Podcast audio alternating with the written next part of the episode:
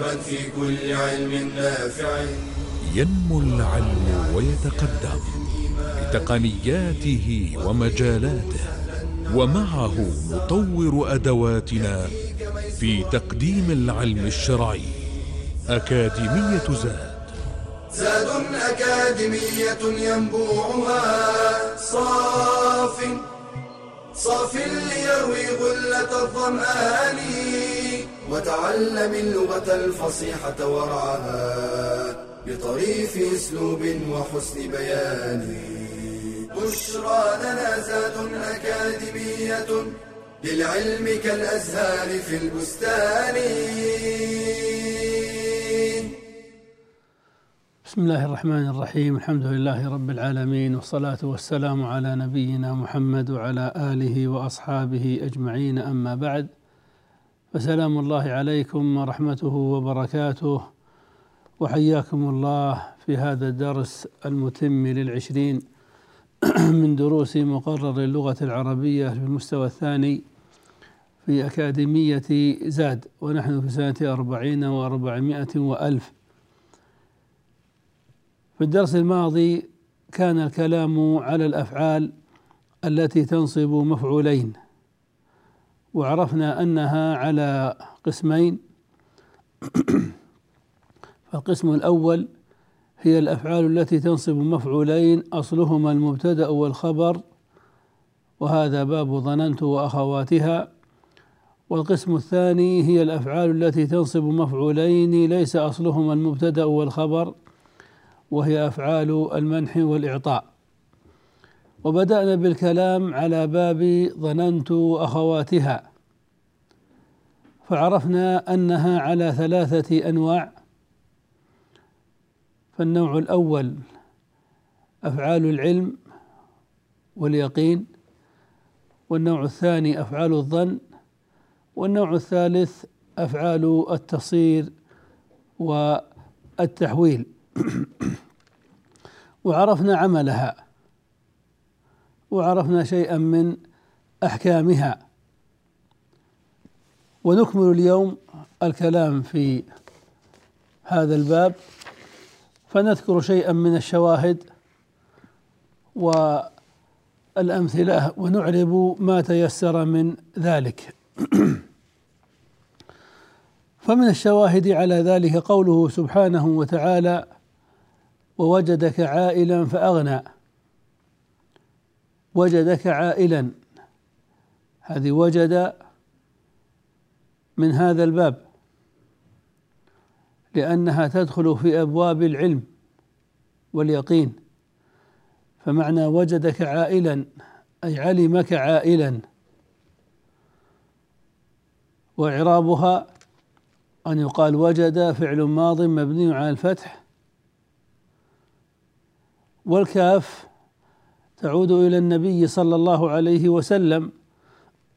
فهل هو الفاعل الواجد أم المفعول به الموجود؟ نعم هو المفعول به الموجود. فالكاف مفعول به أول ونعربه إعراب المبنيات لأنه ضمير والضمائر كلها مبنية. فنقول الكاف مفعول به أول في محل نصب مبني على الفتح. وعائلا هو المفعول الثاني وهو منصوب علامة نصبه الفتحة. فأين الفاعل؟ يعني من الواجد الذي وجد النبي صلى الله عليه وسلم عائلا؟ الفاعل ضمير مستتر. تقديره هو يعود إلى الله سبحانه وتعالى. ومن الشواهد على هذا الباب قوله تعالى أفمن زين له سوء عمله فرآه حسنا والشاهد قوله رآه حسنا يعني أيقن أنه حسن. فالفعل رأى فعل ماض مبني على الفتح المقدر لأنه مختوم بألف منع من ظهورها أو منع من ظهوره التعذر. والهاء هذا الضمير يعود إلى ماذا؟ أفمن زين له سوء عمله فرآه. يعود إلى العمل أو إلى سوء العمل. والعمل راء أو مرئي. فاعل أو مفعول به. نعم هو مرئي مفعول به فالهاء هو المفعول به الأول. ونقول في محل نصب مبني على الضم. وحسنا مفعول ثاني منصوب علامة نصبه الفتحة. والفاعل الرائي فرآه. الفاعل ضمير مستتر تقديره هو يعود إلى من؟ في قوله أفمن زين له سوء عمله. ومن الشواهد قول الشاعر رأيت الله أكبر كل شيء محاولة وأكثرهم جنودا. رأيت الله أكبر كل شيء. نقف عند الرؤية هنا. هل هي رؤية بصر أم رؤية علم ويقين؟ لا شك أنها رؤية علم ويقين. يعني أيقنت وعلمت أن الله أكبر كل شيء. فقال رأيت الله أكبر كل شيء. فرأى فعل ماض مبني على الفتح المقدر لاتصاله بتاء المتكلم. لا محل له من الإعراب.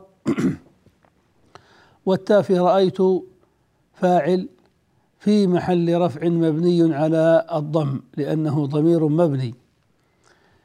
واسم الله مفعول به أول منصوب وعلامة نصبه الفتحة لأنه معرب. وأكبر هو المفعول الثاني وهو منصوب وعلامة نصبه الفتحة. فإن قال قائل لماذا لا تقول في الإعراب كما يقول كثيرون لفظ الجلالة مفعول به منصوب أو كقول بعضهم لفظ الجلالة منصوب على التعظيم؟ فالجواب عن ذلك من جهتين. الجهة الأولى أن قولهم منصوب على التعظيم. هذا أمر لا يعرفه النحويون وهو خلاف النحو. والخلل الذي دخل من يقول هذا الكلام هو أنهم ظنوا أن النحو يتعامل مع الذوات. فلهذا قالوا لا يستساغ أن تقول الله مجرور أو منصوب.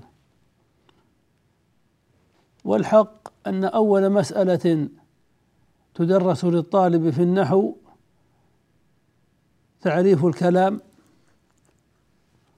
ليعلم أن موضوع النحو هو الكلمات لا الذوات. فالنحو يتعامل مع الكلمات. فلهذا إذا قال منصوب يعني أن هذا الاسم عليه علامة نصب. وإذا قال مرفوع يعني أن هذا الاسم عليه علامة رفع. وإذا قال مجرور يعني أن هذا الاسم عليه علامة جر.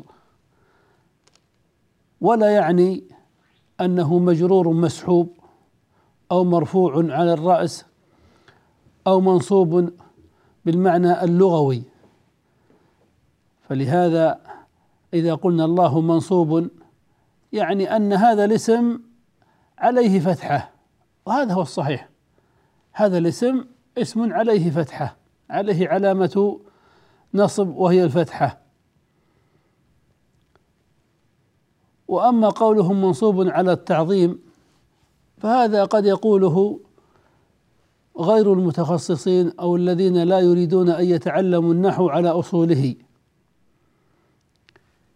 ونكمل إن شاء الله الوجه الثاني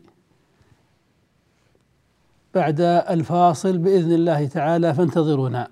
بشرى لنا زاد أكاديمية للعلم كالأزهار في البستان.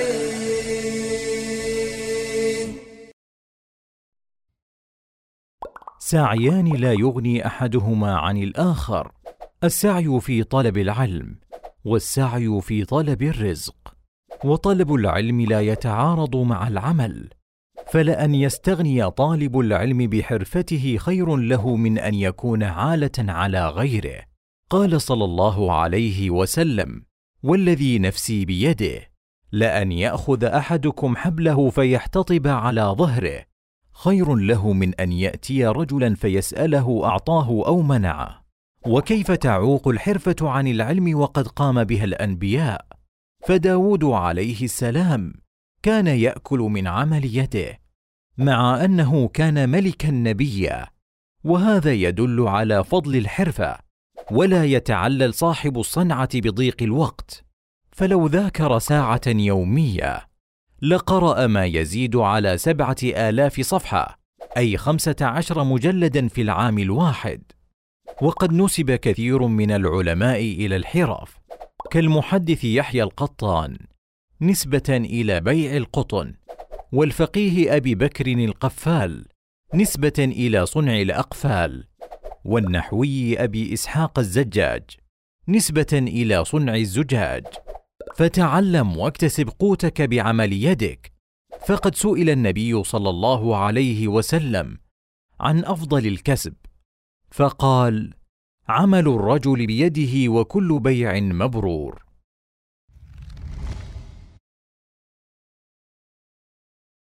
بشرى لنا زاد أكاديمية للعلم كالأزهار في البستان. بسم الله الرحمن الرحيم. فقلنا إن قوله منصوب على التعظيم هذا أمر لا يعرفه النحويون والمعربون وإنما ذكره بعض المتأخرين من باب تعظيم جناب الله سبحانه وتعالى لأنهم ظنوا أن النحو يتعامل مع الذوات والصواب أن النحو يتعامل مع الكلمات وأن معنى قولهم منصوب عليه علامة نصب. ومجرور عليه علامة جر ومرفوع عليه علامة رفع. وهذا وصف لواقع الأسماء ليس فيه مدح لها ولا ذم لها. وأما المسألة الثانية وهي التعبير عن هذا الاسم بلفظ الجلالة فالتعبير عن هذا الاسم الله بلفظ الجلالة لا يعرف عند السلف ولا المتقدمين. وإنما انتشر في القرن الخامس وربما في أواخر الرابع ثم انتشر بعد ذلك. وعند التأمل فيه لغويا قد يصعب تخريجه وتأويله. فما معنى كون هذا الاسم لفظ الجلالة. هذا الاسم اسم الله عز وجل. وليس لفظا للجلالة. إلا إذا كان مقصودهم أن الله سبحانه وتعالى هو الجلالة وهذا لفظ الجلالة وهذا قطعا ليس مرادهم. لأن الله عز وجل رب الجلالة وليس هو الجلالة. هو ربها وصاحبها.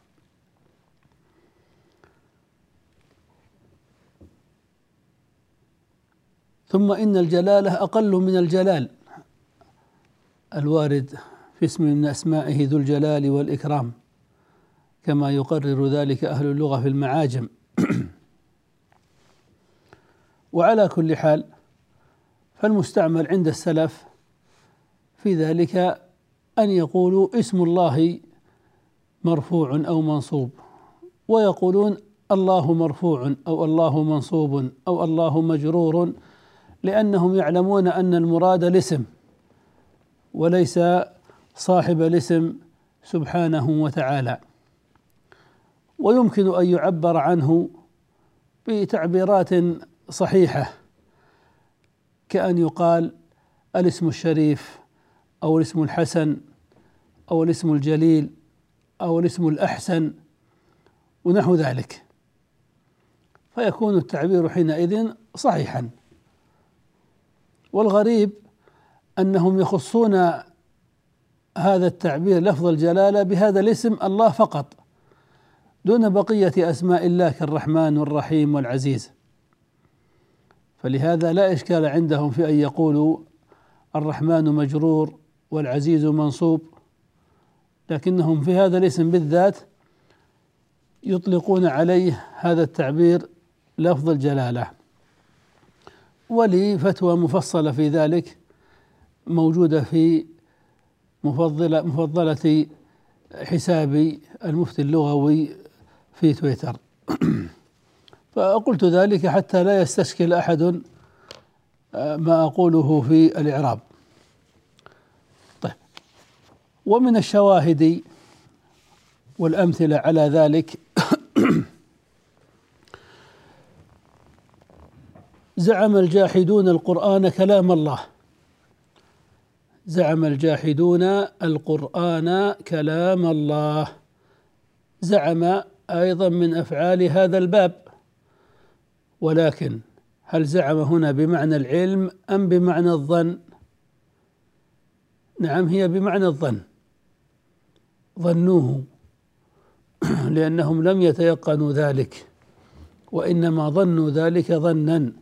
من أجل حرف الناس عنه. فزعم فعل ماض والجاحدون فاعله مرفوع وعلامة رفعه الواو. والقرآن مفعول أول منصوب وكلام مفعول ثان منصوب. والمثال هو زعم الجاحدون القرآن كلام البشري. زعم الجاحدون القرآن كلام البشري فكلام مفعول ثان وهو مضاف والبشر مضاف إليه مجرور علامة جره الكسرة. طيب أيضا من الأفعال التي بمعنى ظن يعني تدل على الظن لا على العلم قلنا حسب وخال وزعم وكذلك عد وكذلك هب. هب قد تدخل في هذا الباب. إذا كانت بمعنى ظن بمعنى الظن. كأن تقول هب الرجل حاضرا يعني ظنه حاضرا. بمعنى ظن أو افترض. ظنه حاضرا أو افترض أنه حاضر. فتدخل في هذا الباب فتنصب مفعولين. هب الرجل حاضرا. هب فعل أمر. يعرب إعراب فعل الأمر. فنقول فعل أمر مبني على السكون لا محل له من الإعراب والفاعل مستتر تقديره أنت. هب أنت. الرجل مفعول به أول وحاضرا مفعول به ثان. طيب لو قلنا مثلا هب الدرس سهلا هل هي بمعنى الظن أم ليست بمعنى الظن؟ نعم هي بمعنى الظن لأن المعنى ظن الدرس سهلا أو افرض أن الدرس سهل. فنصبت مفعولين. هب الدرس سهلا. فالدرس المفعول الأول وسهلا المفعول الثاني. أما إذا جاءت هب على غير معنى الظن والافتراض بل جاءت بمعنى الهبة. الهبة الإعطاء. من وهب يهب هب. فحينئذ لا تدخل في هذا الباب ولا تنصب مفعولين أصلهما المبتدأ والخبر. كأن تقول هب لي مالا. هب مالا لي. هب فعل أمر والفاعل مستتر تقديره أنت ومال مفعول به أو مفعول به. هب مالا لي. ومن ذلك قوله تعالى رب هب لي حكما. هب لي حكما يعني هب حكما لي. فحكما مفعول به وهب هنا بمعنى أعطني من الهبة وليس بمعنى الظن. ومن ذلك أيضا قوله تعالى رب هب لي من لدنك ذريه طيبه. يعني اعطني ذريه طيبه. فهو أيضا من الهبه وليس من معنى الظن فلا يدخل في هذا الباب. وهذا كما قلنا مثلا في الفعل راى. فراى تدخل في هذا الباب إذا كانت فعلا قلبيا. ولا تدخل في هذا الباب إذا كانت فعلا حسيا. وسنكمل ذلك إن شاء الله بعد الشرح. فانتظرونا. بشرى لنا زاد أكاديمية للعلم كالأزهار في البستان.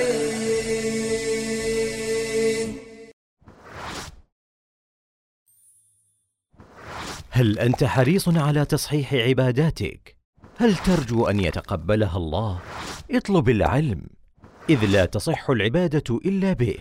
قال تعالى فاعلم أنه لا إله إلا الله واستغفر لذنبك وللمؤمنين والمؤمنات. وشرط قبول طلب العلم الإخلاص فيه بالا تريد به إلا وجه الله.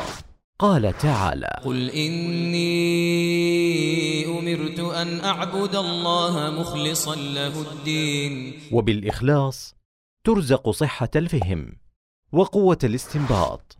قال صلى الله عليه وسلم من يرد الله به خيرا يفقهه في الدين. وبالإخلاص يذعن المتعلم للحق ويقبل النقد. قال الذهبي علامة المخلص أنه إذا عوتب لا يبرئ نفسه بل يعترف ويقول رحم الله من أهدى إلي عيوبي. ويجب أن يتوفر الإخلاص في التعلم والتعليم والتأليف.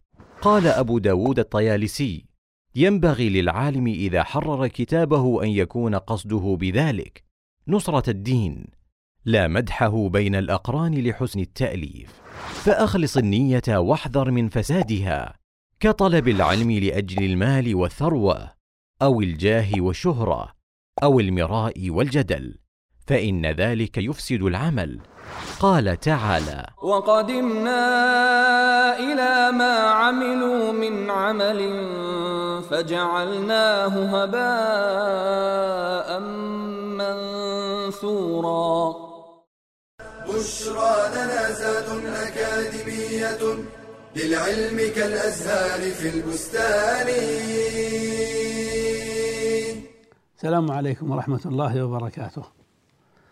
قلنا كالفعل رأى فيدخل في هذا الباب إذا كان فعلا قلبيا يدل على العلم واليقين والتأكد ويخرج من هذا الباب إذا لم يكن قلبيا يعني إذا كان حسيا. فإذا قلت رأيت العلم نافعا رأيت الكتاب مفيدا رأيت الصدق منجيا بمعنى علمت هذه الأشياء وأيقنت بها فيدخل في هذا الباب وينصب مفعولين أصلهما المبتدأ والخبر. أما إذا كانت الرؤية رؤية حسية رؤية العين فتنصب مفعولا به واحدا ولا تدخل في هذا الباب تكون بمعنى أبصر أو بمعنى شاهد. نحو رأيت البرنامج يعني شاهدته وأبصرته. ورأيت زيدا. ورأيت الهلال. هذه الليلة. رأيته يعني أبصرته وشاهدته. وهكذا. فالفعل قد يأتي على أكثر من معنى فلا يدخل في هذا الباب إلا إذا كان بمعنى العلم أو الظن. طيب. وأيضا من الشواهد على ذلك قوله سبحانه وتعالى وكذلك جعلناكم أمة وسطا هنا جعل جعل قد يأتي من أفعال التصير قلنا القسم الثالث من الأفعال في هذا الباب أفعال التصير والتحويل والانتقال من حالة إلى أخرى. جعلناكم هنا تدل على التصير يعني صيرناكم أمة وسطا. فتدخل في هذا الباب فتنصب مفعولين فنقول جعل فعل ماض مبني على الفتح المقدر لاتصاله بناء المتكلمين وناء المتكلمين في جعلنا تعود إلى من؟ إلى الله سبحانه وتعالى وهو الجاعل الفاعل فنقول إننا فاعل في محل رفع. وكم في جعلناكم تعود إلى المخاطبين. وهم مفعولون مجعولون. فنقول إنكم هي المفعول الأول في محل نصب. جعلناكم ماذا؟ أمة. أمة مفعول به ثان منصوب علامة نصبه الفتحة. فما إعراب وسطا؟ جعلناكم أمة. مفعول أول وثاني. أمة وسطا. وسطا نعت. نعت لأمة والوسط يتبع والنعت يتبع المنعوت. فوسطا نعت منصوب وعلامة نصبه الفتحة. ومن ذلك قوله تعالى وجعل الليل سكنا. جعل الليل سكنا. جعله يعني صيره ساكنا. صيره. اذا جعل هنا من أفعال التصير فجعل فعل ماض الليل جاعل فاعل أو مجعول مفعول. هذا مفعول مجعول فالليل مفعول به أول وسكن مفعول به ثان وأما الجاعل الفاعل فهو ضمير مستتر يعود إلى الله سبحانه وتعالى. قال تعالى ولقد تركناها آية فهل من مدكر؟ أيضا أفعال التصير والتحويل كثيرة. كل ما دل على تحويل وتصير يدخل في هذا النوع. قلنا مثل صير وجعل ومثل اتخذ ورد وترك كلها إذا كانت بمعنى صير. قال تركناها آية يعني صيرناها آية يعني جعلناها آية. فهي بمعنى التصير. فالفعل الناسخ ترك والفاعل ناء المتكلمين والمفعول الأول ها العائدة إلى المتحدث عنها ولقد تركناها وآية المفعول الثاني.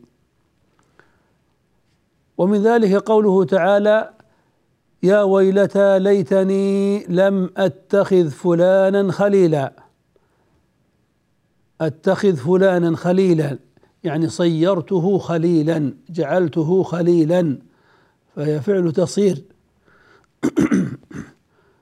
فأتخذ هذا فعل مضارع. اذا يعرب إعراب المضارع. مضارع يرفع وينصب ويجزم. وقد سبق هنا بلم الجازمة. لم حرف جزم. أتخذ فعل مضارع مجزوم وعلامة جزمه السكون. والفاعل المتخذ مستتر. تقديره أنا. لم أتخذ أنا.